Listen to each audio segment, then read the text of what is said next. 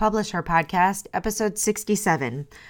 So, ooh, this is a podcast that a lot of women listen to, that a lot of women who are interested in the rights of women and the advancement and progression of women. So, I feel like it would be completely uh, remiss for me to not just mention what's been going on in our world in the last few days. And I just want to say that I know a lot of you, like me, who are very, very concerned about the advancement of women, the advancement of minority women, um, the advancement of all women, and health uh, and safety of women as well, not just uh, publishing, but in general, the well being of women is so important to me. I am absolutely gutted by the decision that was made not necessarily because of a feminist feminist agenda of my body my choice although i believe that is important that you should be the only one and your doctor making decisions but more importantly that safe medical care should always be an option for us.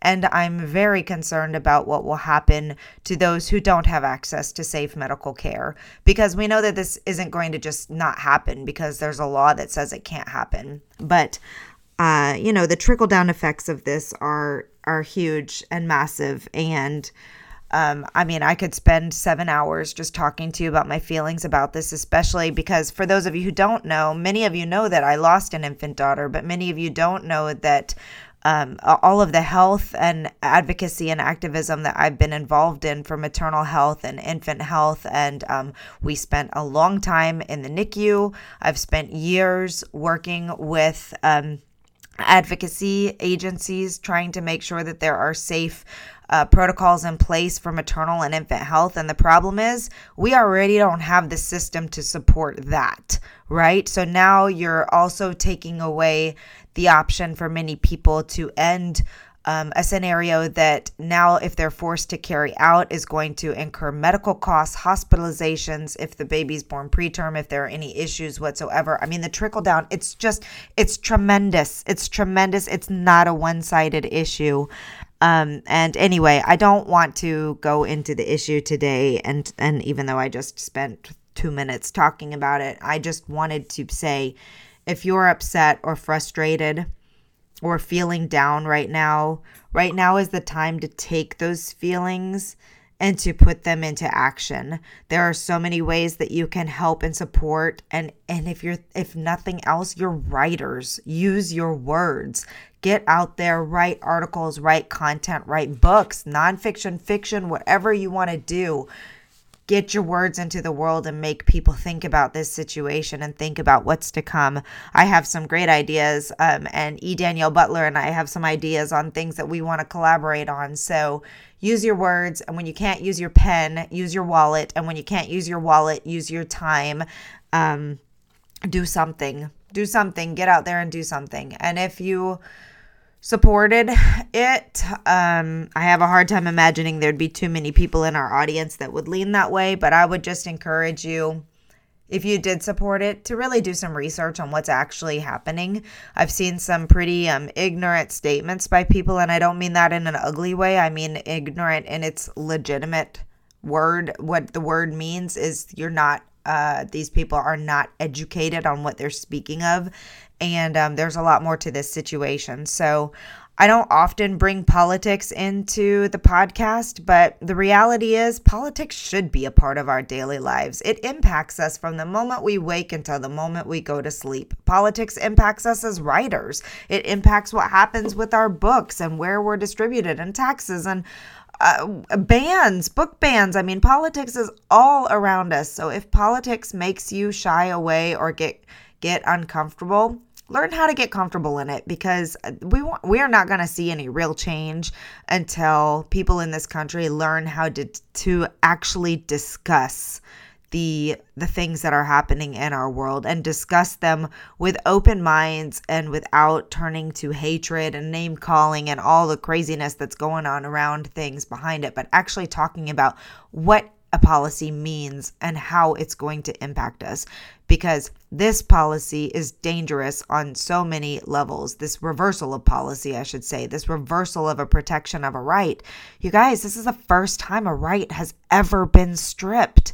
That in itself, that in itself should be terrifying to all of you, to all of us. So there's a lot into this, and I'm sorry again. I really do have a guest interview that I want to share with today. I don't think Sandi would be upset with me um, going on a little rant about this before her session, before her interview, because I know that Sandi is also as um, gobsmacked as I have been about what's been going on and is committed to um, women's rights as I am. So without further ado, let me tell you about my special guest today. Well, I'll read her bio and intro in the actual interview, but Sandi is this is a pretty cool interview because she um launched a nonfiction book and a children's book within a short window of time. One of them was traditionally published, one was self published, um, and they are both around the same topic of, of eco happiness and de stressing. And let me tell you, if there's ever a time to go get and implement Sandi's book, it's probably now. It's for uh, families largely, talking about how to introduce uh, nature and different things that can bring more happiness and stress uh, reduction into your children's lives by introducing them to nature and activity in nature. So, um, very important topic. And her interview is kind of cool because, like I said, she's got two very different genres, but on the same topic for two different but same audiences, um, published in two different manners. So, we talk about that. We talk about her decision making and we talk about what the marketing has looked like. So, I'm sure you're going to get a lot from this interview. It was very interesting, lots of stuff happening. And um, Keep your chin up, ladies. There's still work to be done, but we don't get it done in silence, right? Enjoy the show. Welcome to the Publish Her podcast, a place where you can come to get inspiration, motivation, help, encouragement, and support in your journey to write, publish, and sell your book. Hosted by Alexa Bigwarfe. Cause I've been where you've been, and I felt what you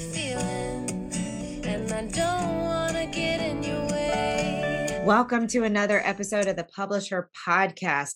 Today we are doing another author journey interview. And I really love these interviews because I think it's super important for those of us who are in the process of writing and haven't published our first book yet to get an inside view of what life looks after beyond the launch and what's happening with all the things.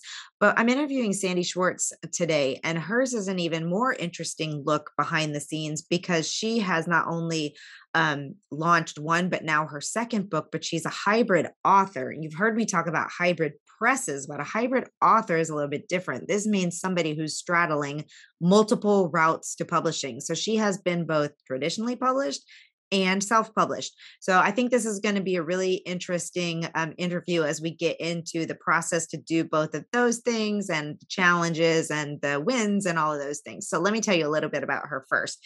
Sandi Schwartz is an author and journalist specializing in parenting, wellness, and the environment. Her work has been featured in the Washington Post, Scary Mommy, Chicken Soup for the Soul, and more. She founded the Eco Happiness Project to help families build a nature habit to feel happier and calmer by exploring positive psychology tools such as mindfulness and gratitude through a nature loving perspective. Her book, Finding Eco Happiness Fun Nature Activities to Help Your Kids Feel Happier and Calmer, is filled with simple, practical tips for parents to incorporate these tools into their daily routine to help their children thrive. Sandi has a master's in government on environmental focus from Johns Hopkins University. So she's also very smart, and specialization certificate in foundations of positive psychology from the University of Pennsylvania. She's an active member in environmental and writing organizations, including the Women in Publishing Summit. She splits time between Florida and New Jersey with her husband and two children. And we originally scheduled this before your second book had come out. So now you've published also a children's book about eco happiness. And what is the name of that one? Yes, Sky's search for eco happiness. And that Sky is the character. Sky. So Sky apostrophe yes. S. K Y. Yes. S-K-Y. All the characters have names uh, reflecting nature, which was fun. oh, I love that. Well, thank you for taking time out to be part of this. Um, I've been looking forward to this interview because obviously, uh, well, the listeners don't know this, but we have a personal relationship. Um, you've come through several of our marketing programs, and and I've been really um, happy to when when you first started through our program you were still pitching publishers. So it's been really exciting to see you go through the entire process of getting um, accepted by a publisher going through the publishing and then going through the self-publishing route with your children's books. So why don't you tell um, tell a little bit about that story and what happened and why you chose to go the routes you went Yes, so uh, I definitely had to go back and, and take notes on, on the timeline because, as you well know, with the pandemic, everything sort of merges together. There, there um, is no timeline; it all just happened in one big blob. but I guess I have to go back a little bit uh, further in history. Um, you know, when I moved to Florida about 15 years ago, I started, you know, to to get involved in freelance writing, and then I started a blog. And and so my topics over at the time you know, was about um, positive psychology and happiness and stress reduction. It was it was much broader. And then I decided, I think it was actually after a lot of your coaching and webinars to niche down. And that's when the Eco Happiness Project was born because I was a little too broad. So one of the mm-hmm. things that the biggest, you know, takeaway I learned was to find your niche, find your lane, and kind of stick with it.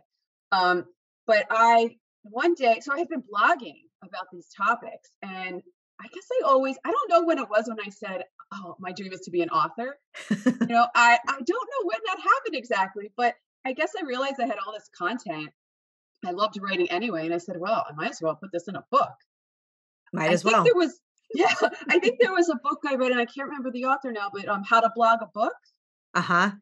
Yep, I don't remember the author either, but I've seen that. In fact, I think she was a speaker in our summit. Um, yes. It was Nina. Oh, yes, Nina. Nina yes. yes. Mm-hmm. So many years ago, I read that and I kind of started thinking about it. So, so I guess it was in 2019 when I joined Women, um, Women in Publishing School.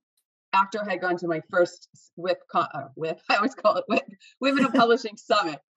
And so after the summit, I went right into the school for six months, I believe it was and I just can't even tell you how much I learned from them. You know, it's every it was just this platform, jumping off platform to where I am today. And it's kind of cool that, you know, to see, you know, the transition and really everything that I have learned. So thank you, mm-hmm. Alexa, and your team and everyone who was involved because all the other authors too help yeah. provide that feedback, you know, and help. So yes, and then so I was in the school and I was also working on the nonfiction proposal, book proposal. Oh, that's fun. Yes, that took months. We that say laughingly. that took months. Although for me, I you know I've never I'm not I don't write fiction at least not yet, and so I can't imagine spending years writing a novel mm-hmm. and then mm-hmm. pitching that. You know, at least I didn't have to write the whole book when I pitched it. That's right. So yeah, what 20 plus pages of the proposal, I submitted it to about 50 agents. See, I went back to check this data 50 agents and 40 independent publishers. Okay. So 90 submissions total. Okay. Good, and good I, notes for stats. Yeah. And I started with the agents and because I figured start at the top, right? Sure. Um, and the feedback at the time, if I even heard anything, was really, oh, your platform isn't big enough. Mm-hmm and I had blogged for several years at the time. So I knew like there was no magical, you know, overnight you know, thing that was going to happen that all of a sudden right. I was going to have 100,000 followers. so, you know, but I went through that whole process of, of the agents and um, decided, oh, I could send it directly to publishers. Mm-hmm. And I, I like to tell people but that that is a whole nother worlds that a lot of people don't realize. They think it's either Random House and Penguin or or self-publishing. Right. so much, so much in between. Yes. Great point. Yeah. So I always recommend to people Jeff Herman's book, which yes. deals with all the agents and all the publishers. yes, yes, yes. And you also start to realize, looking at that book, um, that so many of the small publishers have gotten bought up by the big the big what are they four now? I don't know if we're at four or five I think it's still five, but there's negotiations happening anyway. The big guys, we'll just call them the big guys since the numbers keep changing. And actually, someone told me, total side note that has nothing to do with this, but someone told me the other day that now they're talking about saying the big six because Amazon is actually joining oh. in that. But that's just hearsay. So no one go quote. We'll just call them the big ones. was interesting because you know when I was then later pitching, and I'll get into that later, but uh, the uh, children's book I, book publishers, I couldn't believe how many little guys or that were under the bigger ones that you mm-hmm. were hands off. Like I learned very quickly there were a lot less children's book in um, small publishers than the nonfiction. Ah, interesting.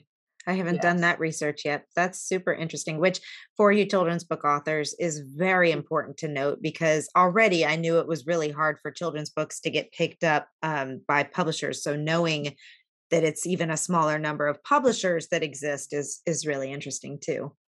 And more of them have been purchased by the big ones. And in order right. to get to the big ones, you need an agent. And in right. order to have an agent, right. you need the platform. Catch 22, so. right? All over the place. so um, think it was about a year between when I started pitching the nonfiction book proposal till I, I signed the book deal in June 2022, believe it or not, right when the pandemic had started. Kind of kicked off the pandemic. Wait, June 20, you mean well, 2021? I'm sorry, right? 2020. 2020. See, 22? Or you said 2022, then I said 2021. Clearly, it started in 2020. How could we March forget that? 2020. Oh yes. my gosh. Yes. Okay. March 2020 was when the pandemic started. You signed your proposed your contract in June 2020. Okay. Yes. Okay. With a small independent publisher that had that's been around for 40 years. So um, I did have some talks with someone else who was much newer. And interestingly enough, a few months after, so that was June, I think it was in the fall, maybe even October, November of 2020, I started to hear from maybe two or three more that were interested in it. It's mm-hmm. like, oh, you know? Mm-hmm. and and one of them had actually shut down during the pandemic. Wow. Which, which and they were they were a much bigger name. Uh, but it kind of gave me a clue like, well, that's not a good sign if they had to actually shut down and not take any new projects. So it all worked out, I think yeah. Well, that's cool. So what was that? I mean, we could always say so it, it's interesting. You know, um, I run a hybrid press and and the question that I often get from authors is, well, if I publish with you and then a big publisher comes after me afterwards, will you let me go? And I'm like, why are you asking me this question? If you like, like obviously, you know, uh, but to to your point of like there can always be something bigger and better that comes along. So you have to think about does this work for me right now and is it a good decision? And you know, so so are you happy with the way your publishing process went? And I suppose you kind of have to say yes since you're still with them, right? I'm just kidding. From an outside perspective, it's looked like it's gone very, very well. Yes yes, for the most part, um, you know, things are, have been good. And, you know, what I tell myself is, you know, I guess you can't really look back, right? You right. can only make exactly. the decisions that you did. Uh, and I really, as you know, I, I wanted to have a traditional publisher because it was my first book. Mm-hmm. It helped give me now this confidence to know, you know, that, oh, I can write and I can edit. Yeah. And um, when the, what was really cool to get the feedback is they really didn't have to do that much editing because I'm like already That's an nice. editor myself.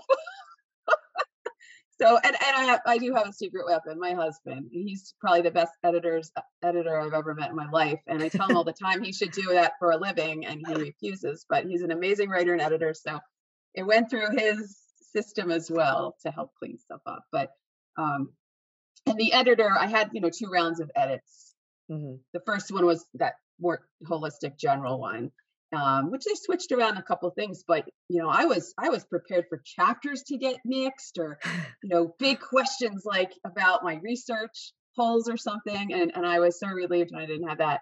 But the ed, the editor sort of at the end that was checked every single link and detail wow. and organization. He found he was amazing. He he really cleaned it up. Yeah. That's that's really good so that when you do have a finalized book, you don't have something that has errors just because someone assumed that the link you put in or the research that you put in or whatever was. So your book, when did it officially what was the timeline like for you then working through the traditional process? I think I had about 9 months to send the manuscript and I ended up being a little early, and that was kind of funny. so you know me, I'm like the perfect little student, right? So I am sending it early, thinking, oh, they're gonna they're gonna get to it, and this whole process is gonna go faster. And he was like, oh yeah, um, we're a little, you know, we have other projects. So right, you're not on the schedule. yeah, I wasn't the schedule. So then I kind of had this free time to figure out, well, what am I gonna do now? But as as as I love to think, I always hear your voice, all the things, all the things so there was plenty to do as far as the marketing. Um, and then you just, you know, you wait and you get the feedback. And like I said, I was nervous at first, but relieved when it wasn't some major questions that I had to dig into. Sure. And the only other thing I can really say is that uh, we did have a delay because of the printing, the printer world. Mm-hmm. It was mm-hmm. originally supposed to come out in March. Mm-hmm. And you know, I had in my mind been planning because you know my book is about the environment, it's about nature and mm-hmm. um, and mental the connection between nature and mental health. And so I thought all along I would be doing this huge launch of promotion around Earth Day. Mm-hmm. You know, for that was going to be like March 22nd to April 22nd, and it was pushed back to early May. And so uh, I just had to switch gears a little bit. But the biggest lesson, honestly, I learned when it comes to the launch concept is that and and this is what my publisher said too after his 40 years of experience he said it's just a day uh-huh. and yep. especially if you're not michelle obama or oprah winfrey right like no one's throwing a giant party with a red, red right. carpet right and if, if, there is a party i'm gonna have to pay for it so right um, and that it, he said drip drip drip. That's yes. how he explained book marketing. Yes. That's a that's a great way to look at it. And really, I mean, and it, because you do wind up you have people that go in so hardcore, so full force and then their book launches and I've seen people just laid out. I mean, literally, we had one person who marketed herself to illness because she just like went so hard and then she did nothing for months after that and that is a huge mistake because yes there's stuff you should be get uh, you know bearing down towards in that pre-launch period but it's actually that like three to four months post launch that's really important that you keep the momentum activity and all that kind of stuff going. So i i'm really glad that your um, publisher had the foresight and the you know well the experience 40 years being in it to to make sure you know you know it is the launch date is important obviously for a lot of reasons with excitement and all that kind of stuff but then continuing to slowly and consistently do stuff and build relationships and put stuff out there uh, so at, at what point in time then did you decide to do the children's book? And i mm-hmm. assume that your original publisher does not publish children's books which is why you went the self-publishing route or other reasons? Yes so i did originally pitch him on it. Um, they had like one on their website but he basically i guess that was years ago and he said you know it's a whole nother ball game a whole nother market and he just didn't feel like he was you know up for that Smart so, man.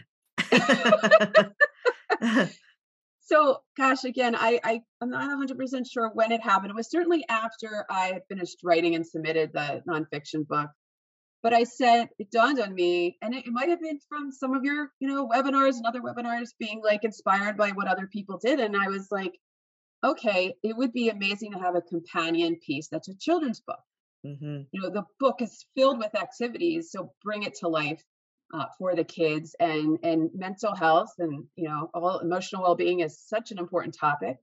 So yeah. the children's book allows you know to allows families and or teachers or just you know to spur that conversation. Yeah. Um but i was like i can't write a children's book. You know, i'm not a teacher. I'm not again i've never written fiction. So i uh, called up on a friend who um, is a teacher and specialized in social emotional learning and yeah, I basically gave her my vision, and she wrote the original um, text. And then, you know, we back and forth edited it, and you know, it morphed over the time. And then um, I kind of managed the the rest of the pro- the publishing process for the most part, and um, a lot with the illustrator. Mm-hmm. And it was quite a learning experience. yeah, children's book children's books are um, are very different different ball game than anything else out there. But what I love the most about this story is the fact that you had an idea you didn't feel comfortable about doing it on your own and instead of just saying oh i'll leave it to somebody else you found another way to still see this come forward and you know we've talked with several authors before about co-authoring books i've co-authored numerous books like it really is a way to move forward on something you're not able to do on your own or don't have the energy to do on your own and i would just say publishing can be such a and writing a book can be such a a lonely isolating experience how much fun to do that with someone else and to have an, another partner in in the whole process i think that's great. Yes and the illustrator as well you know the way she brought it to life uh, was incredible. Yeah that's you know, great. uh, yeah and this one just out. recently published right yes and i had to learn i've learned a lot you know it's all i went through ingram and kdp and I actually um, just today am just looking into the fact we have a friend who um, does a lot of printing, a printing business business. So I'm look interested in just getting a quote to see. I don't know if you know you guys ever do that with your company. You know, doing your own private print run if and only if I were to maybe make a bulk sale of some sort, because mm-hmm. I'm kind of getting into that. And uh, I had recently posted on the fa- in the Facebook group about these, you know, bulk sales or um, you know, pitching to organizations or larger entities that would then maybe give the book away for free if there's some sort of funder behind yeah. it. And so, therefore, you know, if I can find a, a printer and have more control over the process, so there's a lot to this business that yes. Learning for sure. Well it's interesting i just had a phone call with someone from lulu.com the other day and they have um, they have a whole printing um, solution like that too for authors just in your situation that want to either sell books directly from their own website through e-commerce or want to run it. So um, but yeah, you can absolutely. There are all kinds of printing companies all over the world that you can um, very easily do a print run with. And of course, the more books you order, the cheaper it gets. So, um, you know, trying to, I would say, if if that was an investment that you wanted to make, see if you can eh, get some interest of some organizations and some kind of um, kind of commitment, and then run the print run because mm-hmm. it, you know you won't want to order less than a thousand copies really to make it worth worth the investment which is kind of funny to say because well i don't know you could probably do 500 you could probably do 500 and still be okay um and i can send you some of the printers that we use because yes with our children's books now we are uh, we are we have moved entirely to um to doing print runs because it's so much higher quality than print on demand and I mean, like with the children's a hardcover children's book, by the time you put it through Ingram Spark and then, you know, put it out there with the with the retailer discount the way it needs to be with returnability with all those things we're making like 30 cents a book which is nobody's dream of you know all the money that for children's books you know all the money you put in into illustrations and formatting and all of that it's like yeah we're going to have to make more than 30 cents a book on these. But anywho that's a whole nother another conversation that is a sidebar for our listeners today but we can talk about more offline. But okay so now okay so i'm just gonna i'm gonna tell on you for a minute here because you are a very active member of our of and this is uh, it's a brag and a and kind of a using you as an example here but you are the perfect example of how to get the most out of a conference community because with the women in publishing summit we have a private facebook group that lasts the whole year until we shut it down before the next conference and you are regularly posting in there for feedback for support and that's that's great. That's exactly why we create that group because there's so many people in there that have a different knowledge base that can answer and you've gotten some really great responses from people because there's 900 people in there that have different backgrounds and experiences and knowledge and connections and all that kind of stuff um, but it's been it's also i like to watch what people what questions people are asking and especially people that have gone through my programs you know what areas they're really struggling with but what i wanted you posted just a couple days ago about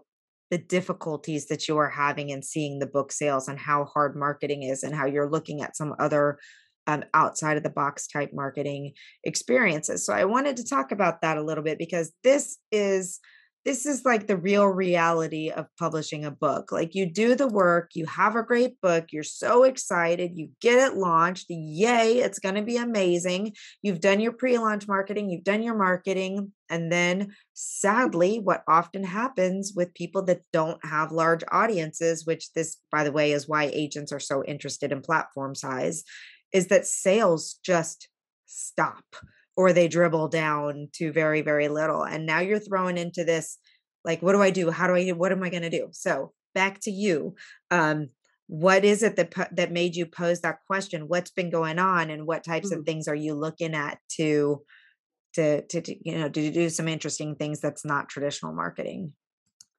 Okay well i do want to say that when i and i had to remind myself why where I was starting off from. So my whole goal mm-hmm. all the time was I had the nonfiction book and I knew that was going to have more support and legs. Sure. And I do know um, that coming into the launch, the release day, I am just at about almost a thousand pre-orders, which for me was my goal. Like of my your children's book. No, no, this is the of the of the book. nonfiction book. Okay, great, fantastic. And and that honestly when when i thought about goals for for my book and i'm talking the parenting book it was if i can sell a thousand copies of this book in its lifetime in my lifetime then i've won you know or i you know i reached success. And you so did that in pre-orders. pretty, that's amazing i was pretty shocked you know. Now i got the data and i think this is interesting is that only about a third was from amazon. Mm-hmm a bulk is from libraries. Yes, yes, yes, yes. So Especially is, that type of book. Mm-hmm. Mm-hmm. So this is where it's leading me. And then when it comes to the children's book, I have been a bit disappointed. But my goal along was that you know people would have the parenting book and then want more, and yes. then buy the children uh, the children's book. I have the coloring book that the children's book turn into, which is a good tip if you have an illustrator who will yes easily turn it into a, a coloring book. Throw that up there too on your website or Amazon. Um, but you know, the legs haven't, you know, it hasn't started quite yet. Right. So um I never really, and even you said to me, well, you know, Sandi, you never really you're not a children's book author. Like you didn't go into this thinking you were. And I really, you know, it was this add-on. So I couldn't expect to be, you know, you hear about all these other children's book authors and they're selling, you know, all these copies. So right. So I had to take a step back and then at the same time, I've also, you know, been hearing about these bulk sales like Brian Jud and his mm-hmm. book, How to Make Real Money Selling Books, which I just have. It's very thick. It's going to take a while to read. Um, so I'm starting to think out of the box. Instead of going, you know, spinning my wheels on Instagram and Facebook all the time and going directly to the consumers and the moms, which I'm doing a lot of, you know, mm-hmm. um, doing a lot of podcast interviews, which we can talk more about too, because that's been easy and fun. Yeah. Um, but now I got to think, and I've, you know, getting some feedback that other people have success, you know, going to organizations or companies that have money to spend and want mm-hmm. to, you know, pay it forward as far as helping you know the cause so this is about mental health and kids right. and that is a hot topic now so i'm yes. really hoping that there's something out there that can that someone would want to buy multiple copies well, I think it's a great idea. And first of all, your plan of how the pieces work together, I think is mm-hmm. perfect. And you just need more time. You just haven't had the time to build up the audience yet, or that the, you know, enough people to read the book. And and the library strategy is awesome, but it takes time too, because you got to wait for people to check out the book and then want more and all those kinds of things. But I think in terms of like building a funnel that makes sense, like that's perfect. You have a book that inspires parents to learn more about you, and then they find you have a children's book, and then you have, you know, you you have all these other things. So I think I really feel your book is somewhat like my first book, which was for grieving parents. Like it, it takes a little bit of time for that to happen, but then it, it kicks into place and it becomes, you know, a staple in that particular um, knowledge base. So I think with consistent actions, you're you're going to see the things come in out of that. But then with the outside of the box and and working with organizations like this is a really important um, consideration and for children's books too getting into the schools. So maybe obviously we've already passed earth day this year but if i were you i would be reaching out to teachers in the december timeframe asking them in January timeframe, asking them about author visits um, and Earth Day activities and things like that, because that would be really a great author visit to come in and not only talk about the the beauty of the earth, but also how we can connect to the earth to calm down, yada yada. You're smiling at me in a way that says you're probably on this already, but this is for the benefit of the audience then. Um, so, but to your point, like for me as a grief writer as an example when there are um, everybody there's so many types of subscription boxes out there right? And not even subscription but like care package boxes. So there were organizations that were sending care packages or doing deliveries for grieving parents. So i connected with a few of those and did book sales into um into a, an organization like that where they would place an order for they weren't huge obviously thank goodness because of the nature of the, the topic, but um, they'd place a couple hundred at a time, order them directly mm. from me. I'd get them and ship them to them, and they included them in their packages. So that's one way. But then, like thinking even like um, psychology groups, um, mental health groups, conferences, things like that. Like even going outside of the bulk ordering, thinking about where could I potentially be a speaker in front of the audiences that I need to get in front of, and how can I come and talk about it and then sell my books afterwards? So, yeah, I mean, it's really the the it takes a lot of work and energy and effort and putting it into it in those first few years but once you start getting known in those circles or people are like oh i i got this book and i'm using this book and blah blah blah then word of mouth kicks in and that's just that's where we're trying to get to right with all of these things. Yes and i think a big lesson in this whole process and I, there was a day I was feeling a little bummed out. It was a month after the children's book came out, and I was bummed, you know, that it wasn't selling more. And, my husband said exactly what you said. It's like, tell tell me in a year, like come back to me in right. one year. And so, as an author, and and this is the hardest part, though, you every all of us have been working on these projects for years already. Mm-hmm. So when mm-hmm. you put it out into the world, you do expect the magic right. to happen, and and that's where you know that's the biggest lesson of the author writing world for me. You know i used to write blog posts which were instantaneous or mm-hmm. freelance articles that you know take a few weeks and they're posted or whatever. This is many many years. It's something you're dedicating your life to. It's a mission. It's a passion. Yeah. And the only way to really make it happen is if you do have the time and energy to put into it. And and so true. Know, the, yeah. And spending money too. I mean, that's been a challenge is I always ask myself, like, okay, do I really want to spend the money? Like there's a bookstore. Some woman's had opened a children's bookstore in Colorado, and she's charging authors $50 for her to sell the book to even have it placed in her in her wow. store. And I was like, this annoyed me, I, but I controlled. I didn't like write anything, you know. I was just, I just let it go but I just thought this is getting, you know, this is interesting that you have to pay to even play, that to even get in a store they want you to pay. And I just, there's a lot that you have to juggle in the marketing yeah. world of books. Is like, is this a good payoff? Like for me to rent a table for two hundred dollars and to sit at a where an art festival and not sell and sell 10 books you'll never you can't even pay for your lunch you know right. You really have to evaluate what works. Well and and to that point i was going back to the bookseller thing i think that's going we're going to see that more and more and more for a couple of reasons. One mm-hmm. covid hit bookstores so hard and they are just trying so hard to to hang on but also like it's it's actually a smart revenue stream for them because they have so many authors coming in and asking to have their books and things like that. I think it's really i think it's kind of a it's smart from them as an author yes it's annoying and i don't want to have to pay to play as you say but then you think okay well my book's going to be prominently on display. What else marketing could i could, where else could i spend mm. $50 and get the return on investment to have my book on display prominently in a you know whatever? So it with anything with any marketing you like have to consider like what am i actually getting and how much would i have to pay to get my book in front of those people through other things and then to the second part of that what was the second part of it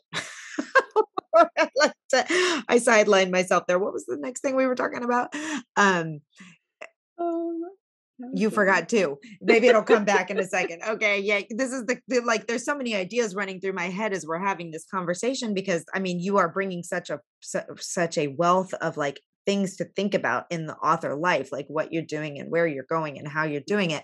But that at the end of the day, like there is an investment required because there's so there's so much on the marketplace first of all that you have to do something to get ahead a little bit but um you know for me when it comes to making an investment in the things that are going to be long-term investments i remember what it was now going and getting in front of people. So the mm, way to mark the way to make those worth your your investment even if you only sell 10 books is to make mm-hmm. sure everybody who comes by your table gets a postcard or a bookmark mm-hmm. with your information on it and the book title or a sticker or some or coloring page or something like that so that that has all the information on it so that they come in there and that you collect people's um, email addresses so i'm going to go back way old school here and share something that i don't talk about ever practically but my friends and family know this is that i used to um, get easily drawn into MLM companies. So at one point in time, I was a Pampered Chef consultant. I sold mm. Usborne books. I did oh, um, wow. um, Jamberry. like I did all the things, right? And you know, it was annoying to my friends and family because I was always trying to get them to have parties and things like that. But I learned some really important marketing things going at, at, like direct sales marketing. And one of those is the power of the giveaway. And to mm. have some kind of giveaway where you ask people to fill out a piece of paper that has their name and their email address. And the key is put a little box because we all know about email rules. Put a little box that says, check, yes, I agree to receiving emails from this person. Um, so that you can at least add them to it and um and a, and the way you make sure you're double safe is that you know you um, add them to like something that they have to double opt into right or something in or or have them check or initial that they yes you can be added to their email list or whatever collect all the email addresses and then do a, a giveaway and send out a couple books to a few people off of that list and then say you know i'm mm. sorry that you didn't win this time around but um go to your life and this is the other thing like yours especially through your traditional but through all of them encourage them to go request it from their library or their local mm. bookstore mm. because when you do that that puts the book on the radar of the people who are ordering books so you don't even have to ask them to um to buy something because for cold audiences that's really hard you can say go ask your librarian if they can get this book for you if you want to learn more or whatever so that's what you have to think about these places where you spend money to be at those tables is how can I make this worth my time and energy, even if I only sell five books or 10 books?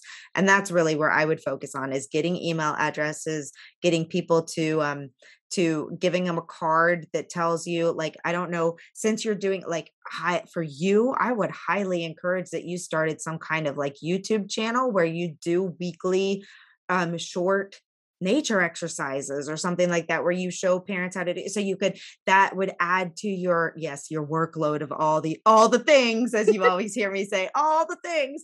But if you get them over there and they're participating in that they're subscribing to your channel and then you know there's lots and lots and lots of ways to bring them in in unique ways that will take years maybe before you see a book sale let's hope not but but bring them in in different ways so that you're not just another person at a vendor that they passed and forgot all about as soon as they went past your table you know well um, i will say that i definitely think you know a good tip is to ask people to request from the library and mm-hmm. i also realized and you probably could explain the system but you know my books both of them now that they're through ingram are appearing on all kinds of independent everywhere.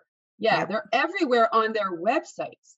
Yep. So now it's I know they're probably not on the shelves, but you know they would need to get a request almost. Right. So it's a it's almost like you need to hire or you know beg a friend or you know a, a grandparent sitting around or something to be like, hey, can you call this list of twenty stores and ask request my book in libraries? Because you know it's really mm-hmm. like it becomes that um, word of mouth uh, situation. But you know, all these stores have access to the book. It's just a matter of is it on the shelf or not. You laugh, but that's exactly what we tell our authors to do to have all their friends and family go to their local libraries around the US and request that the library and get that book. Now, with the bookstores, it's a little trickier because if you go in and request a book, you actually have to buy it. So like they don't just request books to put in the store but if if people are planning on especially those of you who are trying to get away from the amazon and want it more in in retailers if you have people that you know are going to buy your book your closest friends and families i mean that's a great thing to do is to ask them to go into their local local and it doesn't have to it can be indie bookstores but but barnes and noble and books a million and places like that too um, request a copy and and and book events i mean we you talked about like the, the other thing that bookstores are starting to charge for is book events we had one large um, bookstore in colorado when we were um, helping laura uh, laura Formentini with 21 olive trees set up book signing events in places. And the one particular store said it would be a $200 fee from the publisher. And she had to sell $5 tickets for people to come in. And we were like, okay, that's a bit, that's a that's a bit much. And, you know, we think that there's a couple reasons for this. This is just me. Like, there's, I never asked anybody, so I don't know for sure, but I think it's a couple of reasons. One, trying to make up ground lost during two years of being closed, or at least a year of being closed for many of them.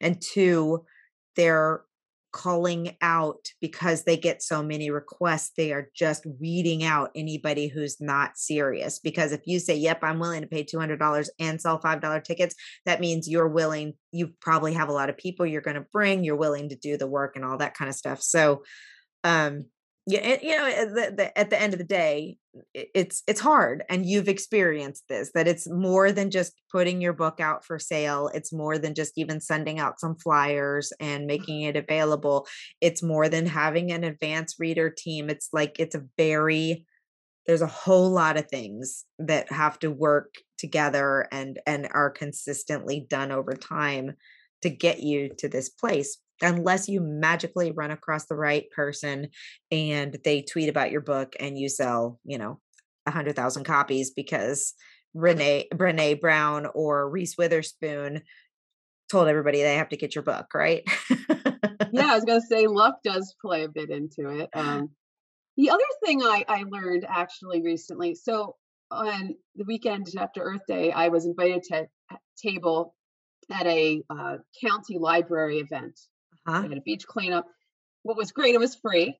Um, uh-huh. And they actually supplied like the arts and crafts, and I just Fun. was able to. Uh, I wasn't supposed to sell my books, but I was like there, and I had my bookmarks. And at the very end, I actually sold a copy of the children's book, and that was exciting because she had the first time I got to sign a book, you know. So that was an experience. But the cool part was the librarian is going to be ordering multiple copies of both my books for future giveaways. That's awesome. Because, so, um, and also, I had a couple other librarians come up and approach me, and one they they mentioned speaker fees. Mm-hmm. So I'm now kind of getting clued in that these library, you know, presentations they have a budget. They have a budget. Libraries have budgets. You think it's free there and you're not making money because it's not a book sale, but it actually is a book sale. Yep. And then they're looking for events and they're looking to pay authors and they like to do giveaways. So I am definitely going to be um, focusing on that. And, and I was fortunate enough to kind of connect with a group that um, is all they they they connect with all those libraries that are doing the um, the book walk the um the the book walk which is out outside. Uh-huh. Uh, they take children's books and then it's like this nature walk. Oh, fun! Yeah, story walk. That's the story walk. I, story I don't know. I'm not familiar with that. That's cool. Yes, and so uh, I, you can find out who has Storywalk programs, and I'm like creating a database of that, and I'm going to be contacting all of them because they're already interested in nature. Yeah, and so I can pitch them my my parenting book. I can pitch yep. them an event, and I can pitch them to to use my book in, uh, in the Storywalk because a lot of times they switch out the story every month. That's really that's really cool. I didn't know anything about that, but I know a couple of people who who would be benefited to know that information. So that's very cool. Story walk. Um so, you know, libraries, yes, back to they do have a budget for programming and you can um one of my Chrysalis Press authors, my only Chrysalis Press press author actually, um because it's a brand new company, um she wrote After December and Before Pittsburgh and After December is set in Herndon, Virginia. And so she actually pitched the library there a workshop to talk to about writing books set on your hometown or something like that. I can't remember if that's exactly what the what the workshop was, but they paid her to come in and do this workshop and then they did actually allow her to sell her book at the end of the event. And she did so well, they've invited her back a couple of times to come do other workshops. I have another writer friend um, who is working with teens to pull to that want to write books so doing workshops on helping teens creative write and she's got an entire series booked out with a library where they are paying her so the point of this is think mm-hmm. about what you have to offer to your community it could be directly about writing or it could be about nature and you know not about the writing process but about how to include more nature for stress relief into your life or things like that but we all have something that is pitch worthy of of a of a workshop and just think about what that might be and go ask your library or your chamber of commerce or the local you know whatever you have going on around you if it's if it, it if it's a topic that they would be interested in hosting. And yes you should expect to get paid for those types of things but like you said if it's for free often there is long-term benefit to it if you know if they're if they're doing something like that so man Sandi we could talk for days like there's just this has been such a great conversation pulling out such wonderful nuggets of information and advice and tips and um I guess I would just say keep at it. You're doing all the right things and it feels frustrating, but you'll get there and you, the books are obviously good. Um, congratulations on that big launch and all those pre-orders. So where can people primarily where do you want to send people to? Your website amazon where do you want them to go to find them?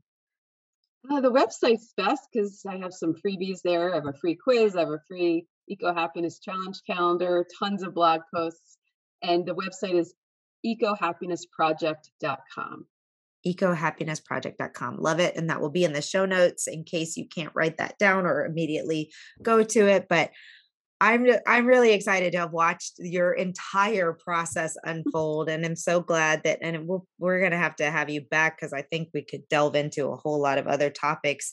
But um, thank you. I really appreciate it, and hope this was a good interview for you too.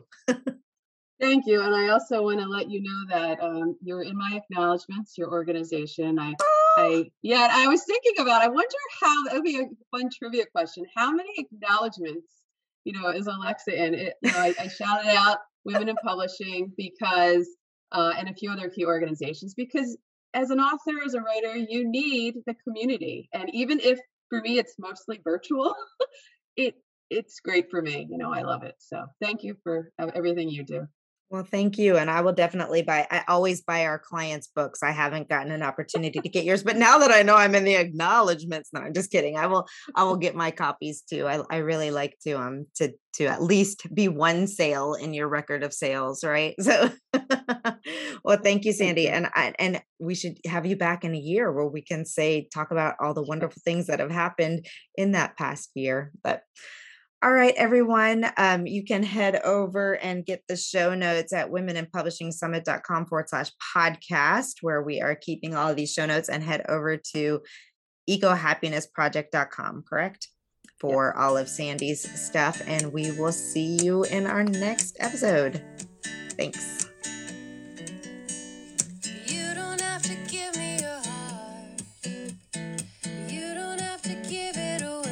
Thank you for joining us on the Publish Her Podcast. We hope to see you back for the next episode. Great, huge thanks goes to Jasmine Commerce for the use of her song. You can find Jasmine on SoundCloud. Go check out all of her music. We'll see you next time.